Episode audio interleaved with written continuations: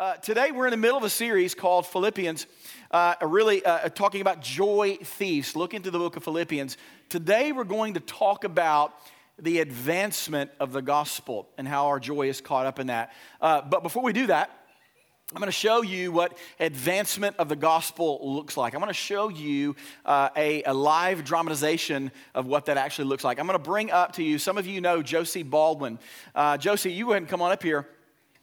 Josie um, has been a, a, faithful covenant member of our church uh, growing up in our church, all through kids' ministry, student ministry, uh, growing up through college age years. She has served in uh, a lot of capacities at our church. She been at, was at Life Point Smyrna campus, then she's been here for six years. Uh, there's really not a ministry, I don't think, that you've not been a part of. I mean, she's done probably preschool kids, our sending ministry, student ministry. Some of you students, I'm looking at you in the room, I know that some of you have benefited uh, from Josie and the relationship that she's poured into you. She has been a faithful uh, gospel partner of our church for a very, very long time. Uh, a while back, God put uh, the burden and the call to Brazil on her heart. And we've laid that before you as a church a couple of different times.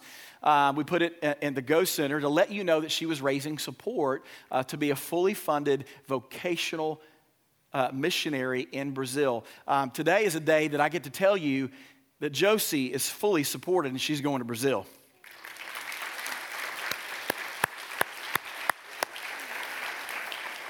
That's sweet.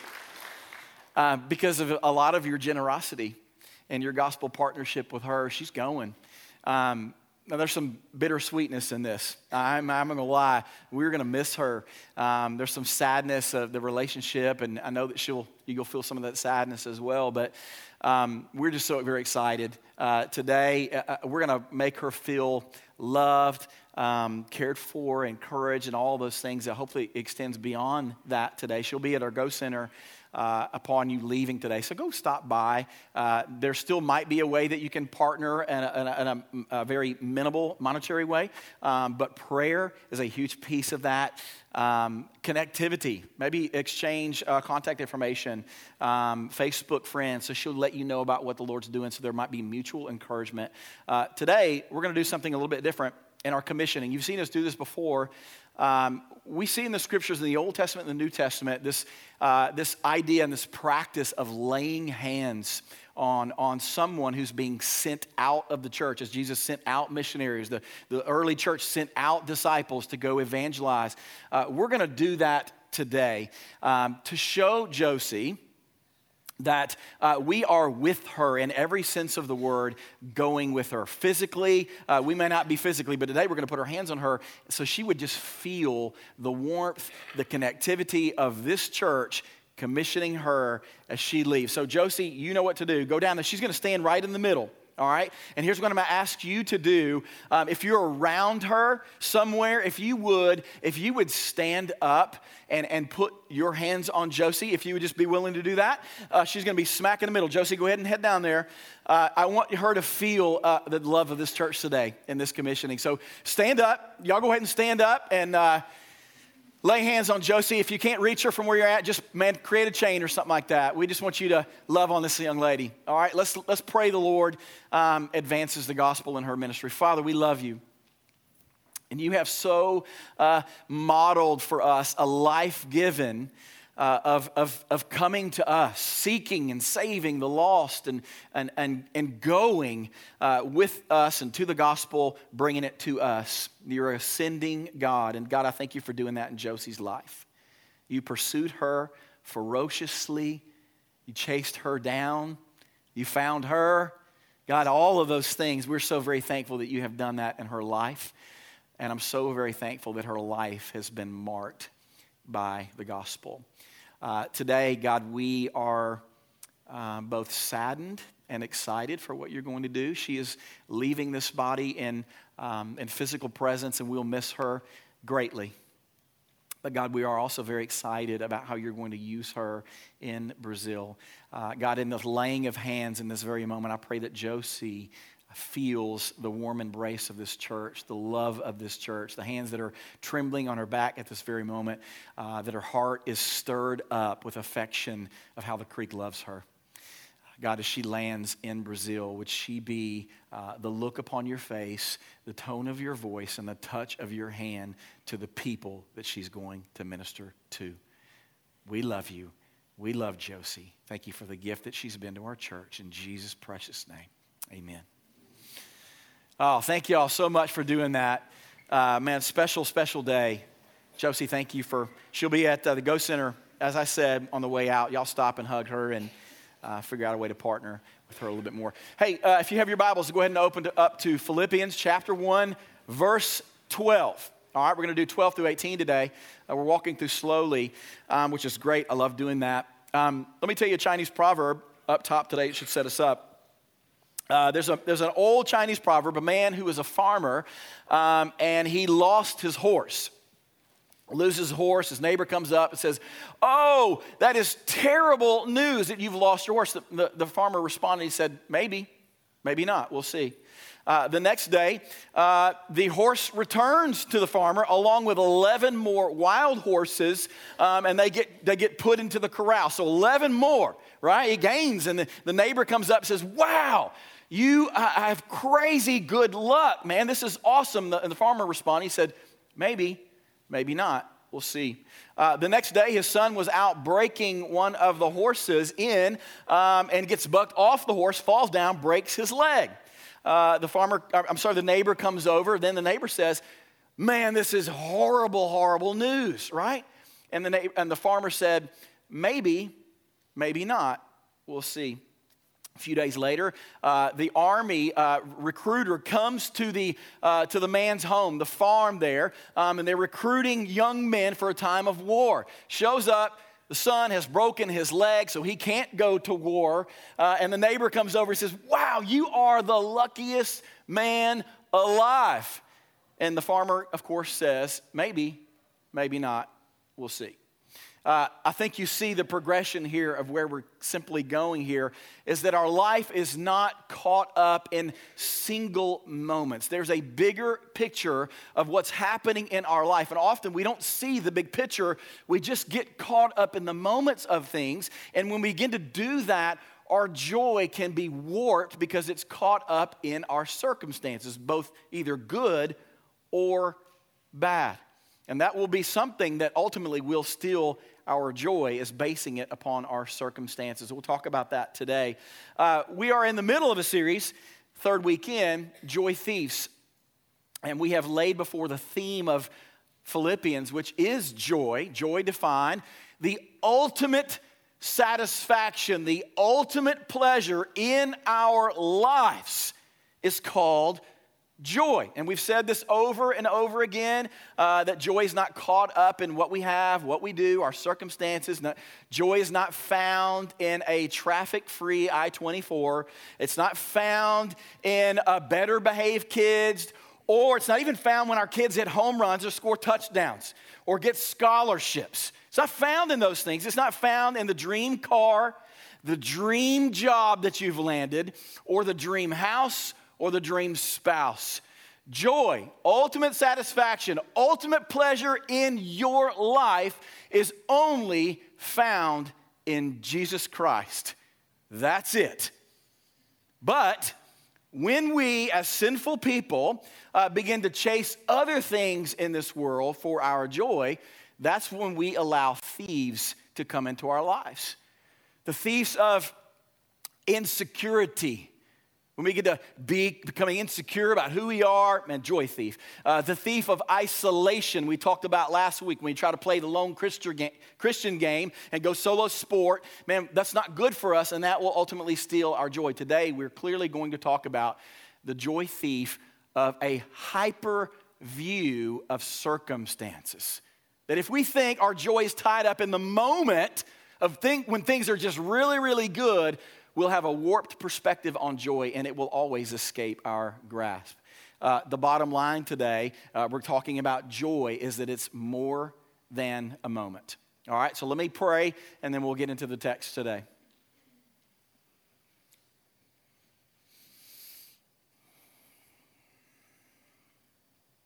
Father, this is us um, just inclining our ears and our attention and hearts to you laying down the mental baggage uh, that we might have walked in with today or the mental comforts that we've entered today in.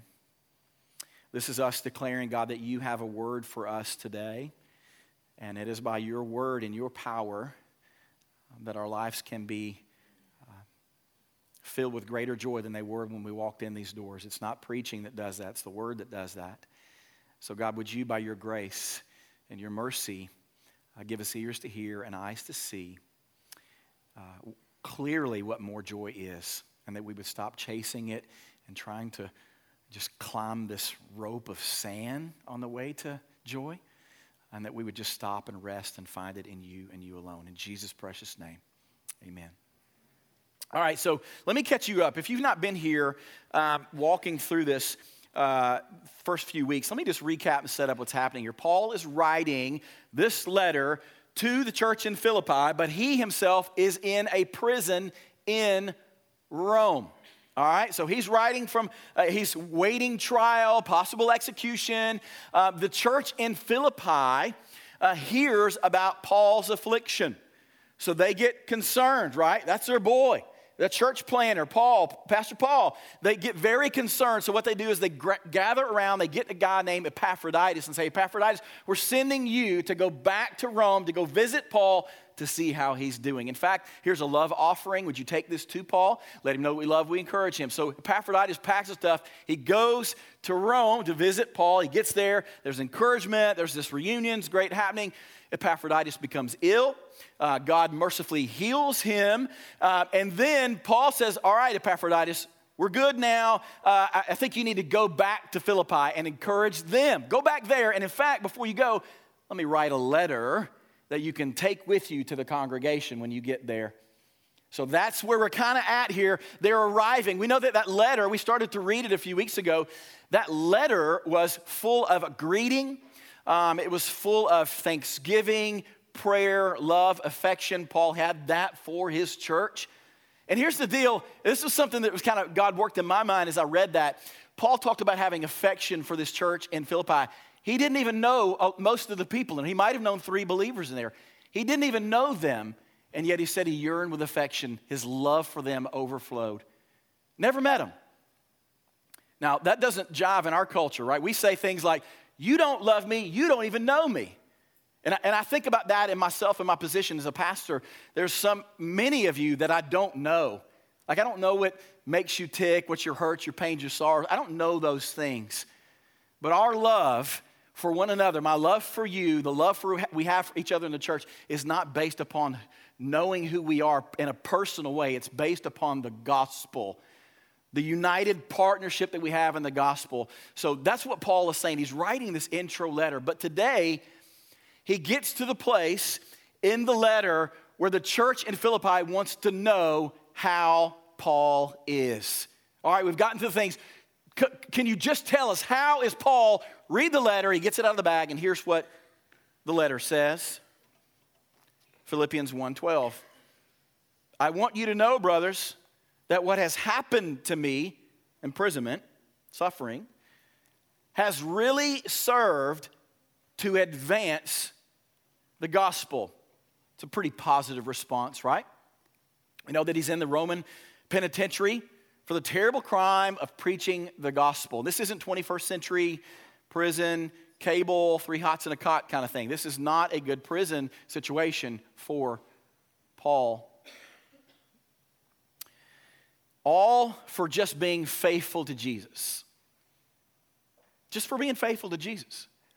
And we know that we see and hear preachers today that say things like, if you're just faithful to Jesus, your life will be comfort cake, right? You'll have this trouble free life if you're just faithful to Jesus. And just because you have pastor in front of your name, just because you have a Bible that sits in the pulpit, does not mean you're a faithful preacher.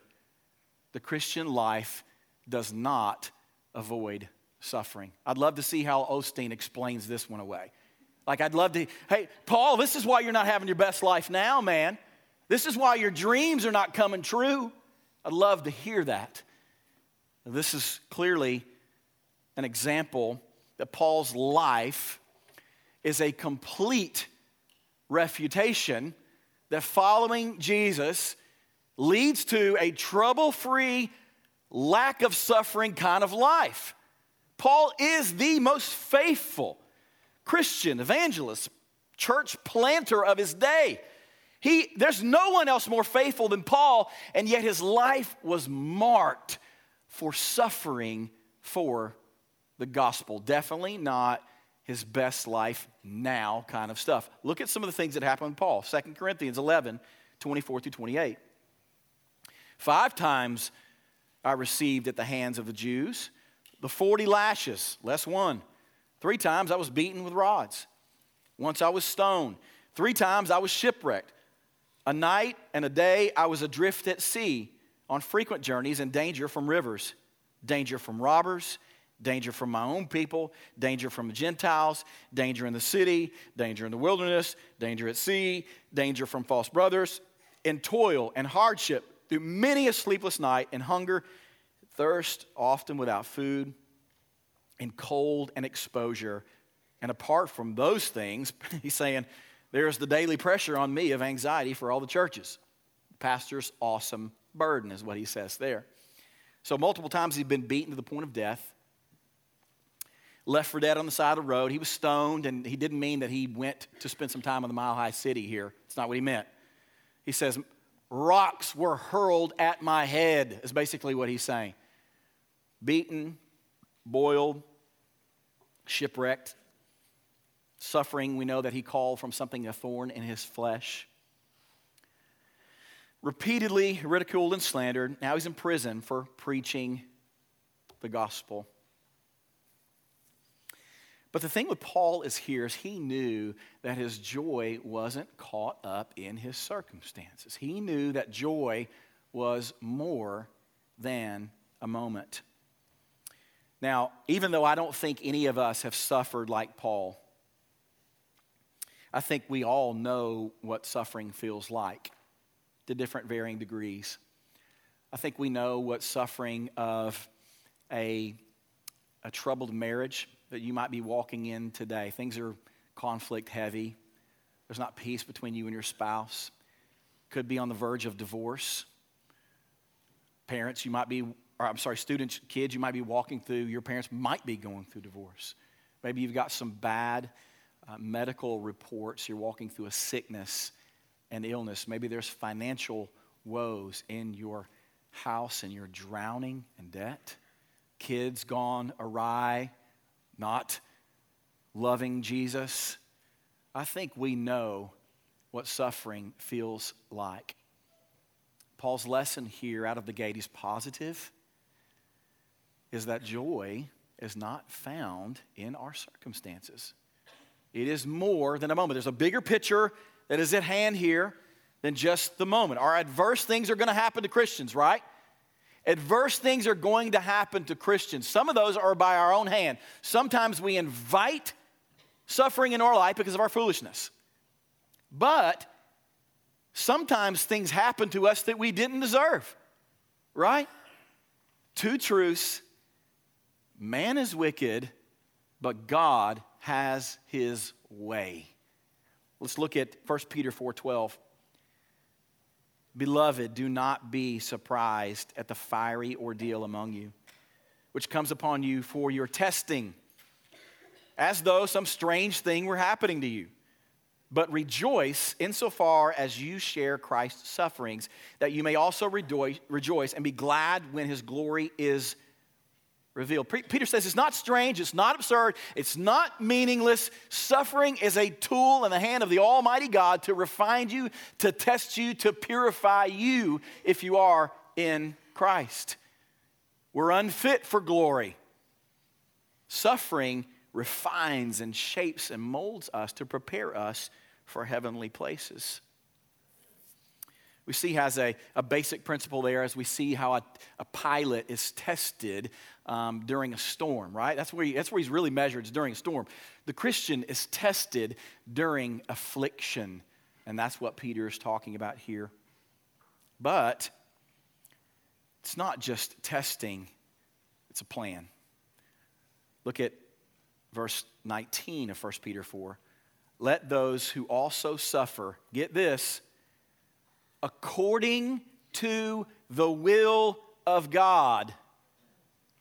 Suffering according to the will of God, not outside of the will of God, according to the will of God, entrust their souls to a faithful Creator. Peter just said that suffering is not outside of God's will, it is God's will. May we never cry, Why do bad things happen to good people ever again? We see and we believe, we know that the promise of Paul in Romans 8 28, all things work together for the good of those who love Christ Jesus. God Himself is able to employ, manipulate, and overcome all circumstances. He's overcoming all of man's wickedness. He can overcome all of Satan's plan. Why? Because he is sovereign over all things, including our circumstances. This is where theology informs life. When the suffering comes, if we could see that it's a testing, refining, purifying work of God, His uncomfortable grace on our life, then and then only might we be able to say, as James says is 1 2, I rejoice in all things. Count it all joy when you meet various trials of various kinds. You see, that, that counsel, that James 1 2, that's foolish. It's foolish, right? You go out outside of the walls, outside of the church to unbelievers, you say, hey man, I know you're suffering, just be joyful. They'll look at you like you're crazy. But if you know Christ, and you see that suffering is the trial, the testing of the Lord. And it's not outside of the will of God, it's a part of God's will. Then and then only can you say, I rejoice in my suffering. That's Paul. That's how he can rejoice. Listen to this. J.S. King said this The things that happen to me are not by chance, I know, but because my Father's wisdom has willed to have it so for the furtherance of the gospel as a part of his great plan, God can use our disappointments and the weaknesses of man. Listen, things don't just happen. Things do not just happen. Nothing is outside of the sovereign plan of God. Don't let your circumstances and your suffering dictate your joy. So let's see Paul's response here not only does he have joy, but here's what he doesn't do. He could have gotten really bitter at this point. Paul could have really said, I've been faithful. Why, God? He could have gone on and on and complained. He said, I could have, I could have stayed where I was. I've got all this money, power, fame, and this is what you have for me, God. Or Here's what else Paul could have done at his platform of suffering. He could have gone on and on about what has happened to him. I'm so cold. I'm hungry. They won't feed me. They're mean to me. Can you pray for me? But that's not what he does, is it? He doesn't talk about what happened to him. He talks about what has happened because of what has happened to him. Now, think about that. How do we use our platform of suffering? See, Paul didn't waste his suffering. How do we use the platform of suffering in our life? When bad things happen, what do you do? Do we go around and witness to everybody and evangelize about our suffering? Oh, it's so bad in my life right now. You just won't believe all the bad stuff that's happening in my life. Woe is me pray for me. And yes, you should ask for prayer. I'm not saying that. But if the story we're telling in the midst of our suffering, woe is me, me, me, me, look what has happened to me. We go to Facebook to write a letter about what has happened to us. Let's learn from Paul. Paul said that suffering is a platform. Don't waste it talking about what has happened to you. Get your eyes focused on what can happen because of what happened to you. Paul says what happened was what? The advancement of the gospel. Don't, don't look at me. Don't worry about me. I'm good. Here's what's great the gospel is being advanced. That's where his joy was found. He gave his life to it. He won't stop talking about the gospel. Everything Paul touched turned to the gospel. And I, I hear that, I look at that, and that's a challenge to the pastor. I want people saying that about me. I want them saying, hey, RC, you go to that church at the creek. He won't stop talking about the gospel.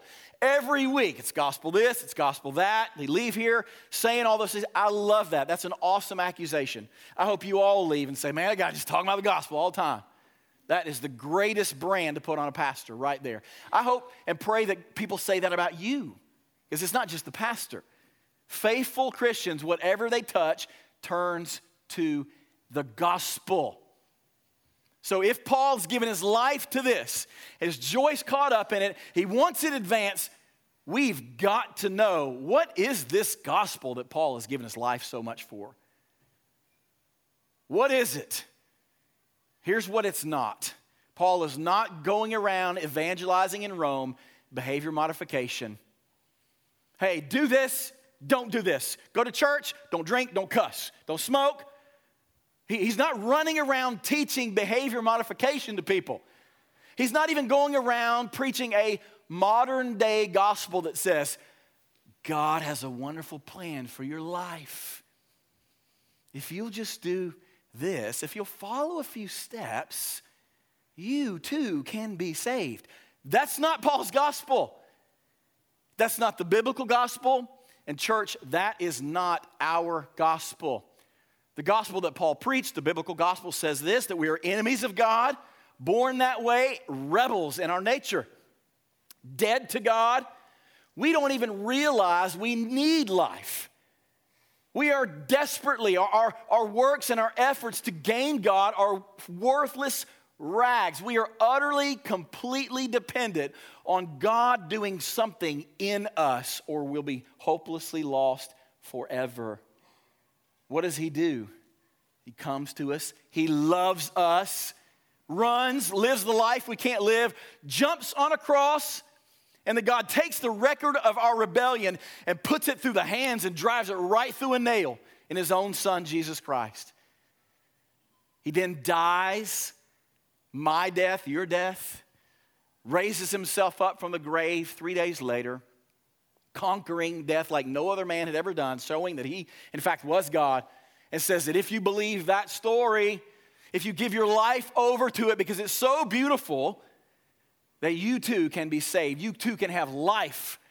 You don't just get abundant life, you don't just get eternal life, but here's the gospel story you get God. God is the gift of the gospel. That's Paul's gospel. That's it. Church, we have got to be careful.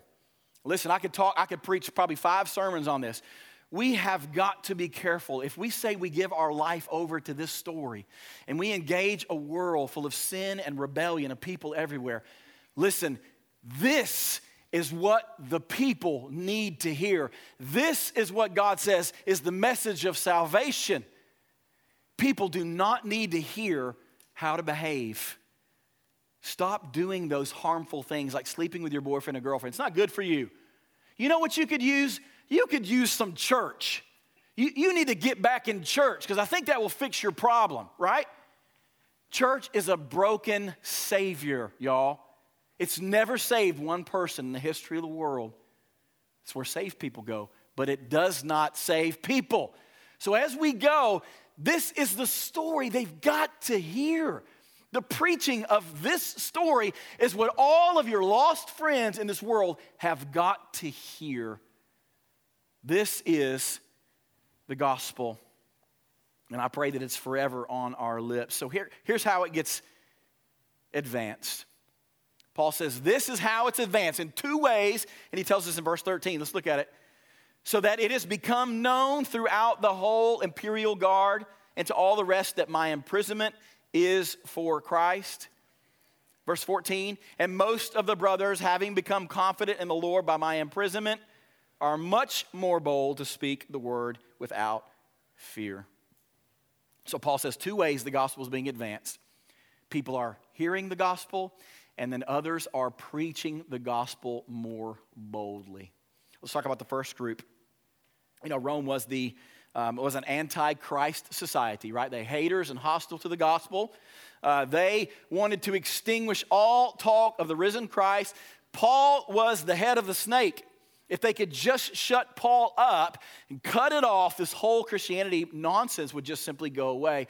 But Paul says his imprisonment, because they've put him in prison, it has advanced the gospel to all of the imperial guard and all of those around, that he literally had the opportunity to preach the gospel to the Roman imperial guard. Now, let's, let's get our numbers around that, what, our mind around what that really means. The imperial guard, um, also known as the Praetorian Guard, uh, was uh, Rome's mighty men, greatest army on the planet, 9,000 strong, chosen uh, as appointment of personal bodyguards of the emperor himself uh, for very specific task.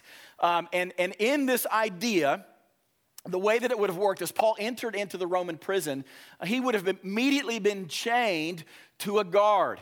So, one of these imperial guards, he's chained to them. They change shifts every few hours. Uh, so, Paul is literally bound to a guard 24 7 for two years, never unchained to another man in the prison. You know that these Roman imperial guard used to being chained to psychopaths, uh, crazy people. Uh, they're just ranting and raving, but now they're chained to somebody who's different. This guy is not hostile, he's not fighting, he's not spitting, he's not punching back. He's preaching the gospel to them. He's loving them, showing affection to them, giving them great truth and grace that's what the gospel is truth and grace. There's something different about this Paul than all other of the prisoners. Word had undoubtedly spread throughout all of Rome. Here's this crazy, strange Jew from Tarsus, right? This Paul guy, who believed that a crucified uh, rabble rouser from Galilee is in fact the Lord of all creation.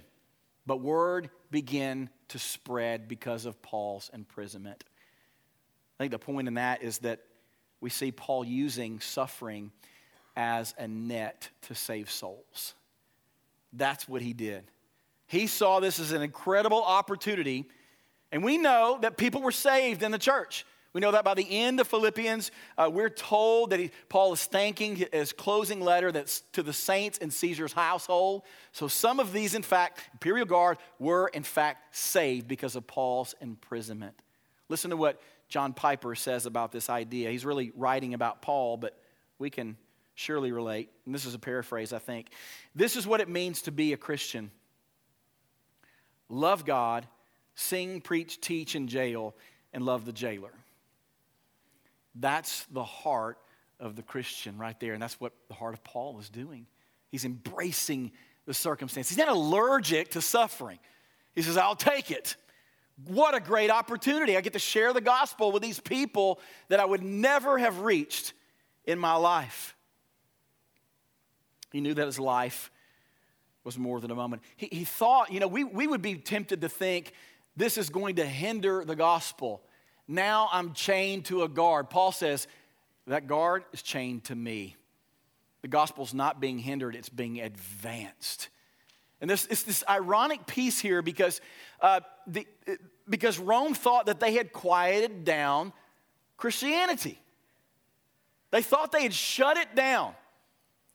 But in this, the gospel's advancing because of this very reason. These Rome imperial guard, this Praetorian guard, they would have never come to hear Paul preach. They would have never come to church. So, what does God do?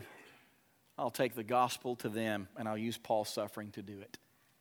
Listen, church, there are thousands and thousands and thousands of soldiers outside these walls La Vergne, Middle Tennessee, Smyrna, Murfreesboro who will never come to a church to hear the gospel. Never will they step foot in these walls. God wants to use you, your circumstances, your suffering to bring the gospel to them.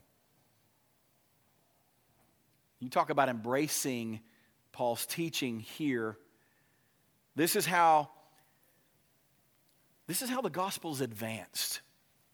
The gospel is not advanced by 550 going out inviting people to the church to hear one man preach the gospel. It's by everyday Christians, you, me on the ground with you, getting out and sharing the gospel with people one on one. Listen to what Spurgeon says about this idea. Prince of Preachers, if you stand a half a mile off from a man and throw the gospel at him, you will miss him.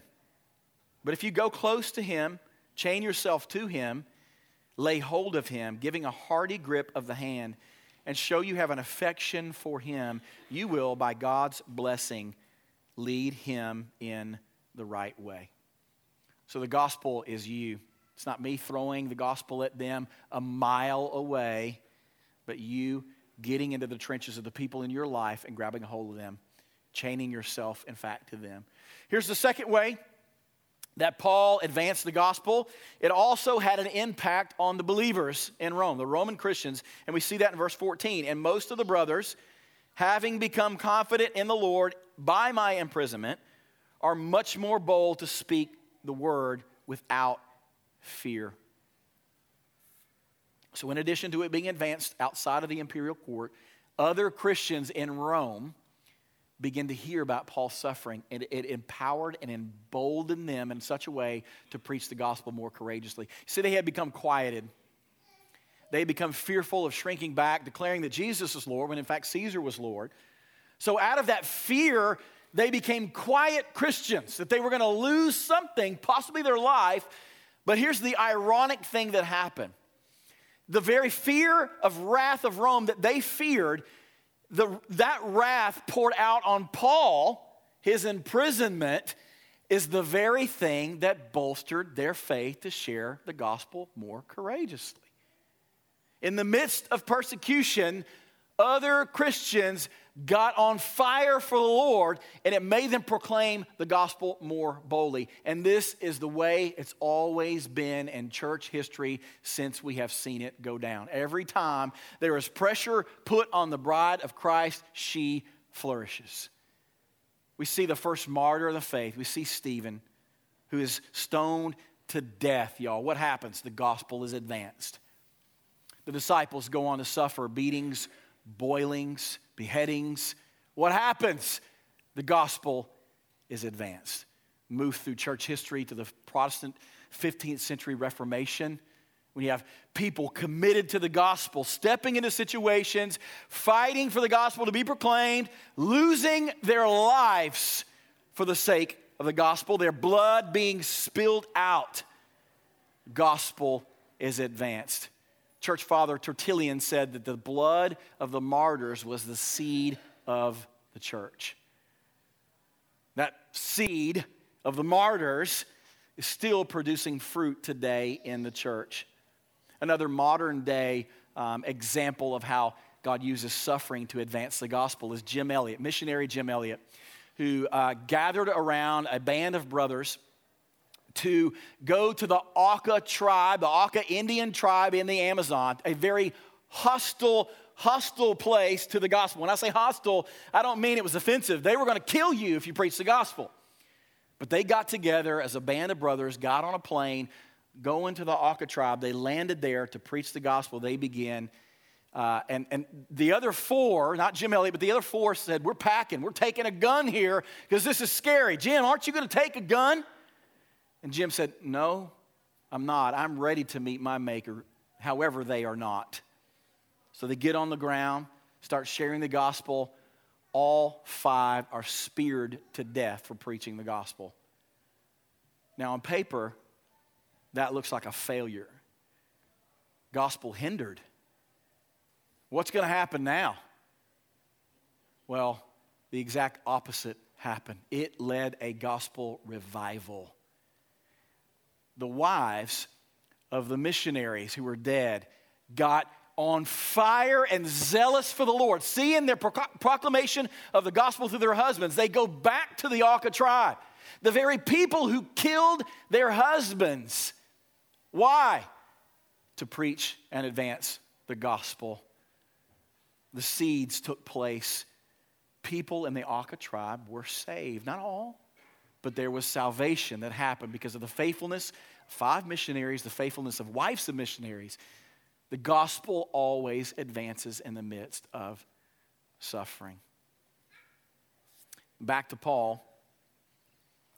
Clearly, he knew that his life, losing, losing his life, wasn't on the forefront of his mind. Like he knew that was coming, but his life meant more than preservation of his life. He, he didn't fear death, is what I'm trying to say here. He knew that his first, uh, his last breath on earth was his first breath in heaven. So it didn't fear him.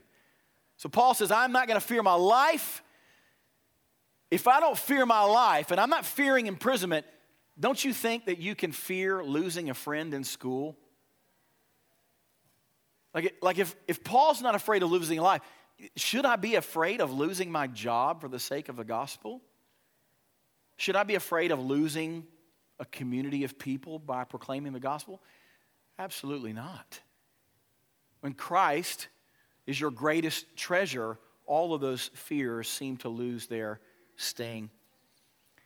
Now, I think with sh- this idea of sharing the gospel here and how it can advance through suffering, I think there has to be an urgency.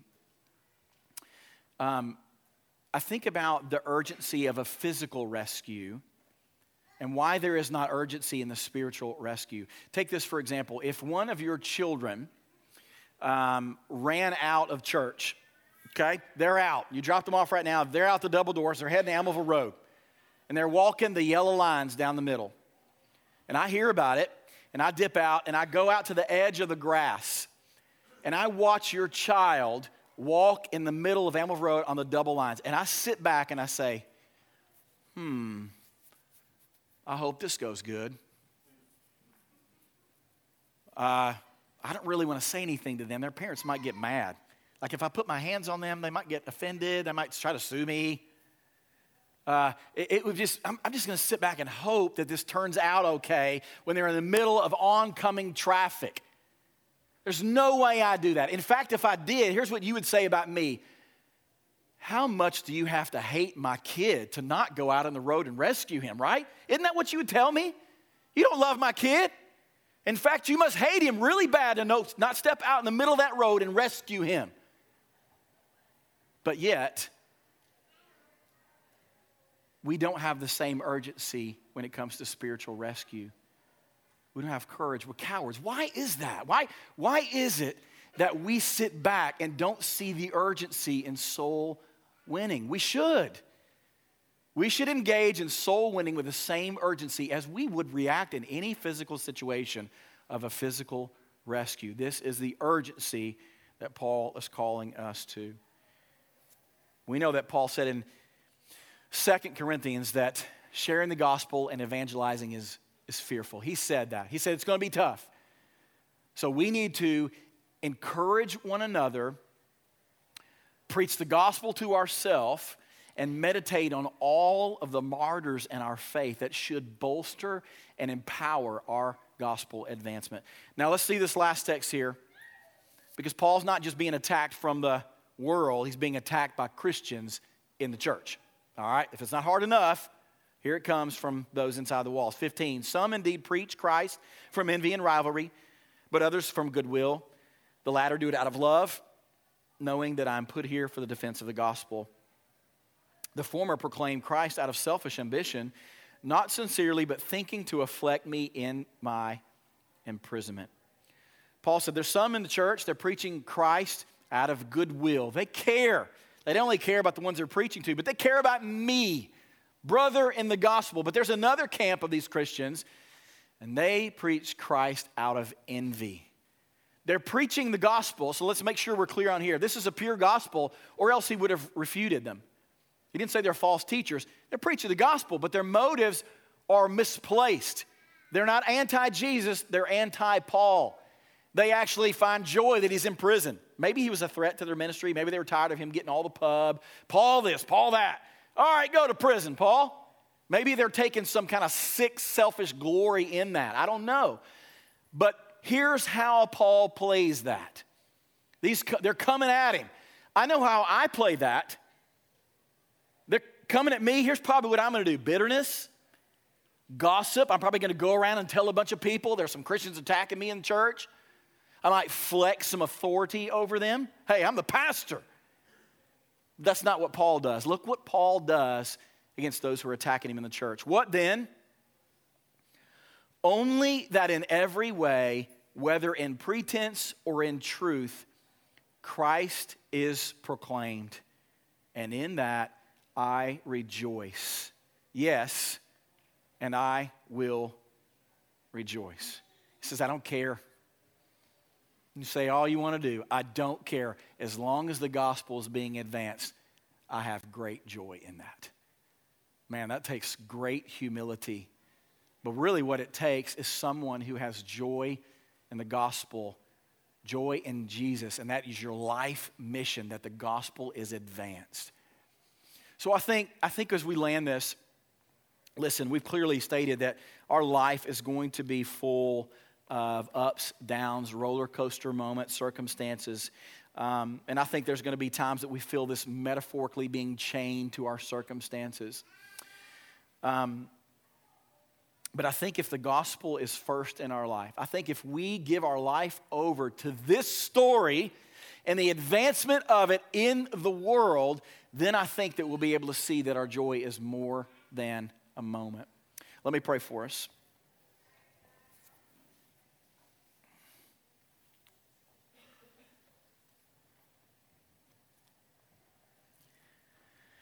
Father, I pray that we would be able to echo Paul's closing words there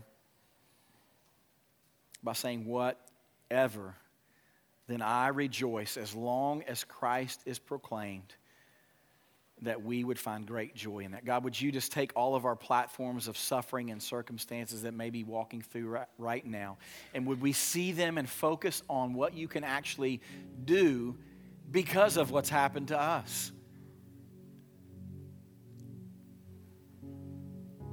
Pray that we would have a, a bigger vision of you and what you might be doing in our life to not only test us, to not only refine us in our suffering, but, but to advance the gospel in a life through our suffering as you've done, Paul. Father, thank you for your grace. Thank you for your mercy. And I thank you for your word. I pray that it moves beyond uh, meditation today and information and moves into a place uh, of action in our lives. In Jesus' name, amen.